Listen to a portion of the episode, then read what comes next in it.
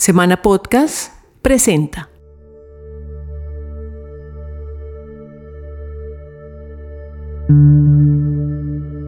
Los cuerpos de agua tributarios del río Arauca están bajando su nivel producto del cambio climático y la desecación de estos espacios. Cerca de 21 toninas tuvieron que ser rescatadas en los últimos 12 años. Una situación que ya preocupa. Hoy, en el diario, les contamos más detalles. Soy Jorge Duque y les doy la bienvenida. Estos mamíferos están quedando atrapados en caños de agua de bajas profundidades. El calor hace que los niveles de estos cuerpos tributarios desciendan abruptamente y en algunos casos pierden la conexión con el río Arauca.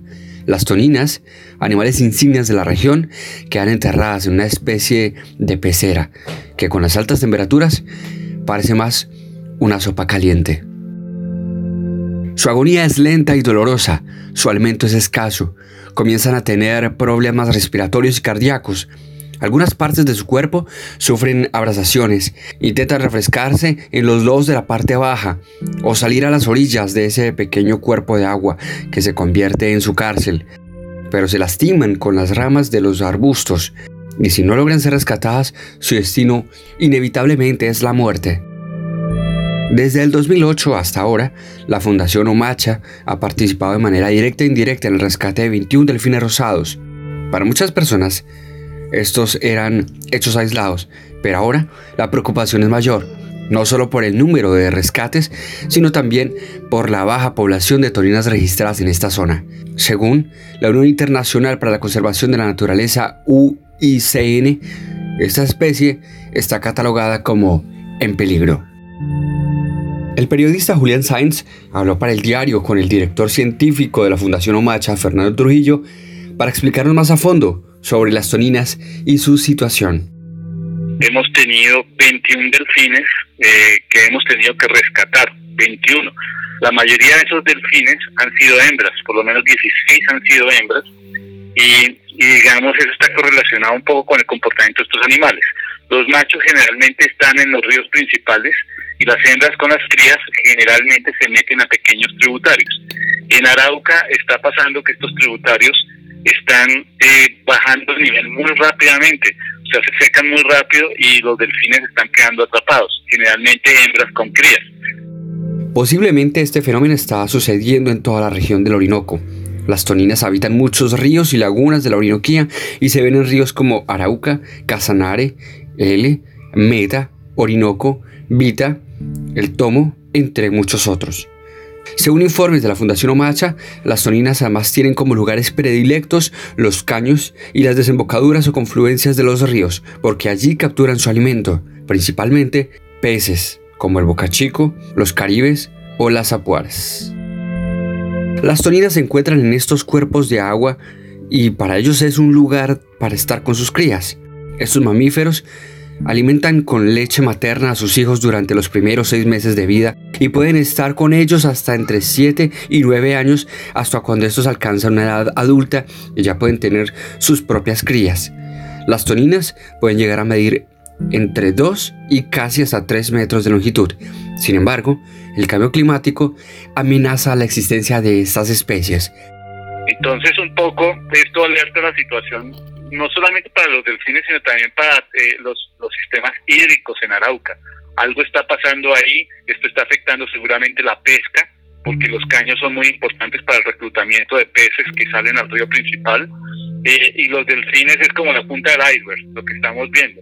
Eh, algo, algo está ocurriendo ahí y tenemos que hacer un manejo adecuado de estos caños, mirar si, si hay concesiones para extracción eh, de, agua para irrigación, si se están haciendo tapajes en los caños que eh, junto con el tema de cambio climático están exacerbando estos estos problemas de, de, secación que como digo los delfines son la punta del iceberg o sea ya ya 21 delfines eh, y esos 21, eh, uno, una cría falleció el año pasado, ya está en condiciones muy críticas. La preocupación creciente por el número de delfines atrapados ha hecho que pescadores de la región, junto a bomberos, defensa civil, la policía y organizaciones como la Fundación Neotropical Cuencas y la Fundación Omacha, unan fuerzas cada vez que se conoce una tonina que necesita ayuda. Más si se tiene en cuenta que el registro de los animales afectados podría ser mayor, ya que esta situación también podría estar sucediendo del lado de Venezuela. Una vez conocido el lugar donde se encuentra la tonina y que necesita ayuda, miembros de diferentes organizaciones acuden al rescate de los delfines rosados que son conocidos originalmente como Inia geofrensis, que en su vida adulta pueden llegar hasta pesar hasta 200 kilos y medir entre 2 y casi 3 metros de longitud, como lo decíamos anteriormente. Muchas veces, el primer desafío que deben enfrentar es el acceso a esos lugares donde se harán los rescates. Al llegar a estos cuerpos de agua, identifican cuántos animales pueden estar presentes, ya que en varias ocasiones se ha encontrado entre dos o tres delfines. Además, las personas que participan en los rescates deben sortear las rayas que están pasando por allí, que incluso son presentes, y pues evitar alguna picadura mortal de este espécimen. A veces uno le dicen a uno, hay, un delfín ahí, una tonina, como dicen en la región, las toninas. Entonces uno llega y ve un animal, empieza uno a pasar redes y de pronto aparecen dos o tres.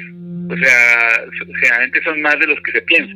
Entonces, generalmente toca caminar un, un espacio de, tiempo con, él, cargándolo con las camillas y con varios hombres, luego subirlo a una camioneta, ir echando agua y luego en un bote llevarlo hasta el río y soltarlo. Mucha gente, también los pescadores, tienen miedo a, a agarrar la parte de la cabeza porque un delfín de estos tiene más de 100 dientes. Generalmente no atacan ni muerden, sino tratan es como de golpear pero que la gente se intimida, entonces si no tienes experiencia, pues no sabes cómo sostenerle la cabeza, hay que eh, inmovilizarlo, subirlo sobre una camilla, nosotros hemos diseñado camillas especiales para esto, eh, e inmediatamente lo vamos hidratando eh, y le pone, lo ponemos a la sombra. Los delfines son valorados por los veterinarios y de estar en óptimas condiciones comienza la segunda parte que es una travesía completa, llevarlo hasta el río principal, en este caso el río Arauca cargarlo nuevamente y liberarlo.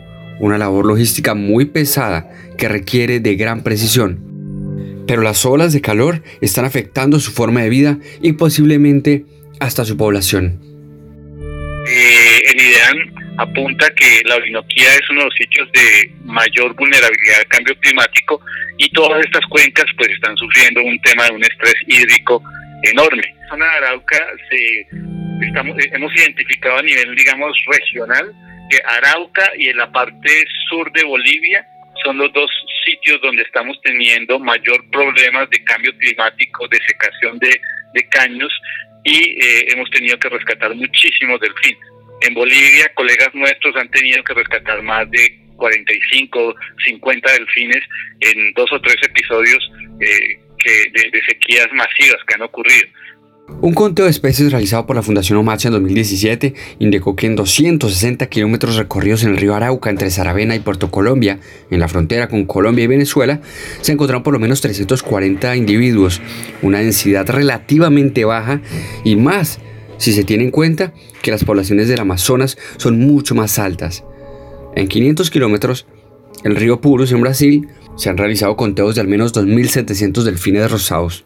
En toda la cuenca tenemos como conteos en, diferentes ríos, pero ahí en Arauca, en el río Arauca, eh, hicimos un estimativo en el 2017 de 320 animales. Eh, y aquí, digamos, lo grave es que son las hembras las que están siendo más vulnerables, eso puede tener efecto en, su tasa de reproducción. Además de la desecación de algunos cuerpos de agua, las toninas y generalmente los peces del Orinoco deben enfrentarse a múltiples amenazas. Una de ellas es el mercurio, usado para la explotación de oro y que contamina las cuencas hidrográficas y que genera enfermedades a los animales e incluso causa males para los humanos. Aunque no hay certeza de los lugares exactos donde se estén desarrollando este tipo de minería, expertos y pobladores de la región consideran que el mercurio encontrado en los peces estaría llegando desde un arco minero desde Venezuela. Nosotros incluso este año hicimos una captura de unos delfines para ponerles transmisores satelitales en, en Puerto Carreño, que también es zona fronteriza, y encontramos concentraciones de 40, 40 miligramos por litro de mercurio, o sea, unos niveles altísimos que jamás habíamos encontrado.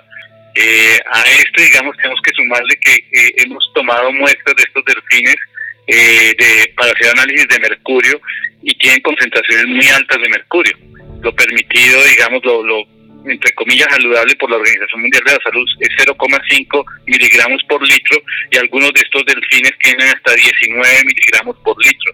Como si esto no fuera suficiente, las toninas también sufren los impactos de la deforestación. Los árboles son importantes en un ciclo de agua y además son proveedores de semillas o frutos que funcionan como alimento para algunos peces.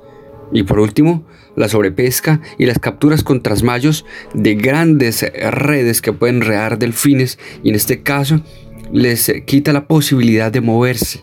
Estos animales, entre esas rejas y entre esas redes, mueren ahogados. Hay que apoyar a Corporinogia para que haga una valoración de cómo están eh, el río Arauca y los caños. Eh, no estoy seguro que haya un PONCA ya para, para estas zonas, eh, y digamos, eh, lo que nos dicen es que están, eh, están realizando tapajes ilegales en muchos de estos caños pequeños para tener agua para irrigación de cultivos. Entonces, este es el primer, el primer punto, ¿no? Garantizar que haya un flujo constante de agua en, en, Arauca y sus afluentes. Eso, número uno. Número dos, mantener una red de información en la, en la zona eh, que, digamos hay que formalizarla, la, gente que ya está trabajando en esto voluntariamente, bomberos, defensa civil, pescadores, y tener una red de, alerta para poder atender estos casos lo más pronto posible. Yo creo que, que, eso y digamos hacer un, trabajo de educación ambiental eh, con las comunidades a lo largo de, del río. Pues ahí tenemos afortunadamente a Neotropical Cuencas, que es una organización que es de allá de Arauca, eh, y ellos están trabajando un poco el tema de, educación ambiental, pero tenemos que, trabajar conjuntamente en, todo, en todos los niveles. Eh, porque, digamos, si esto son temas de estrés hídrico, eh, esto no solamente va a afectar a las toninas, va a afectar también a las poblaciones humanas, a todo el tema de pesca. entonces se nos puede venir un problema gigantesco encima si no anticipamos esos escenarios de cambio climático y comenzamos a tomar medidas como esas, garantizar la, la, integridad de, de, de esos ecosistemas acuáticos.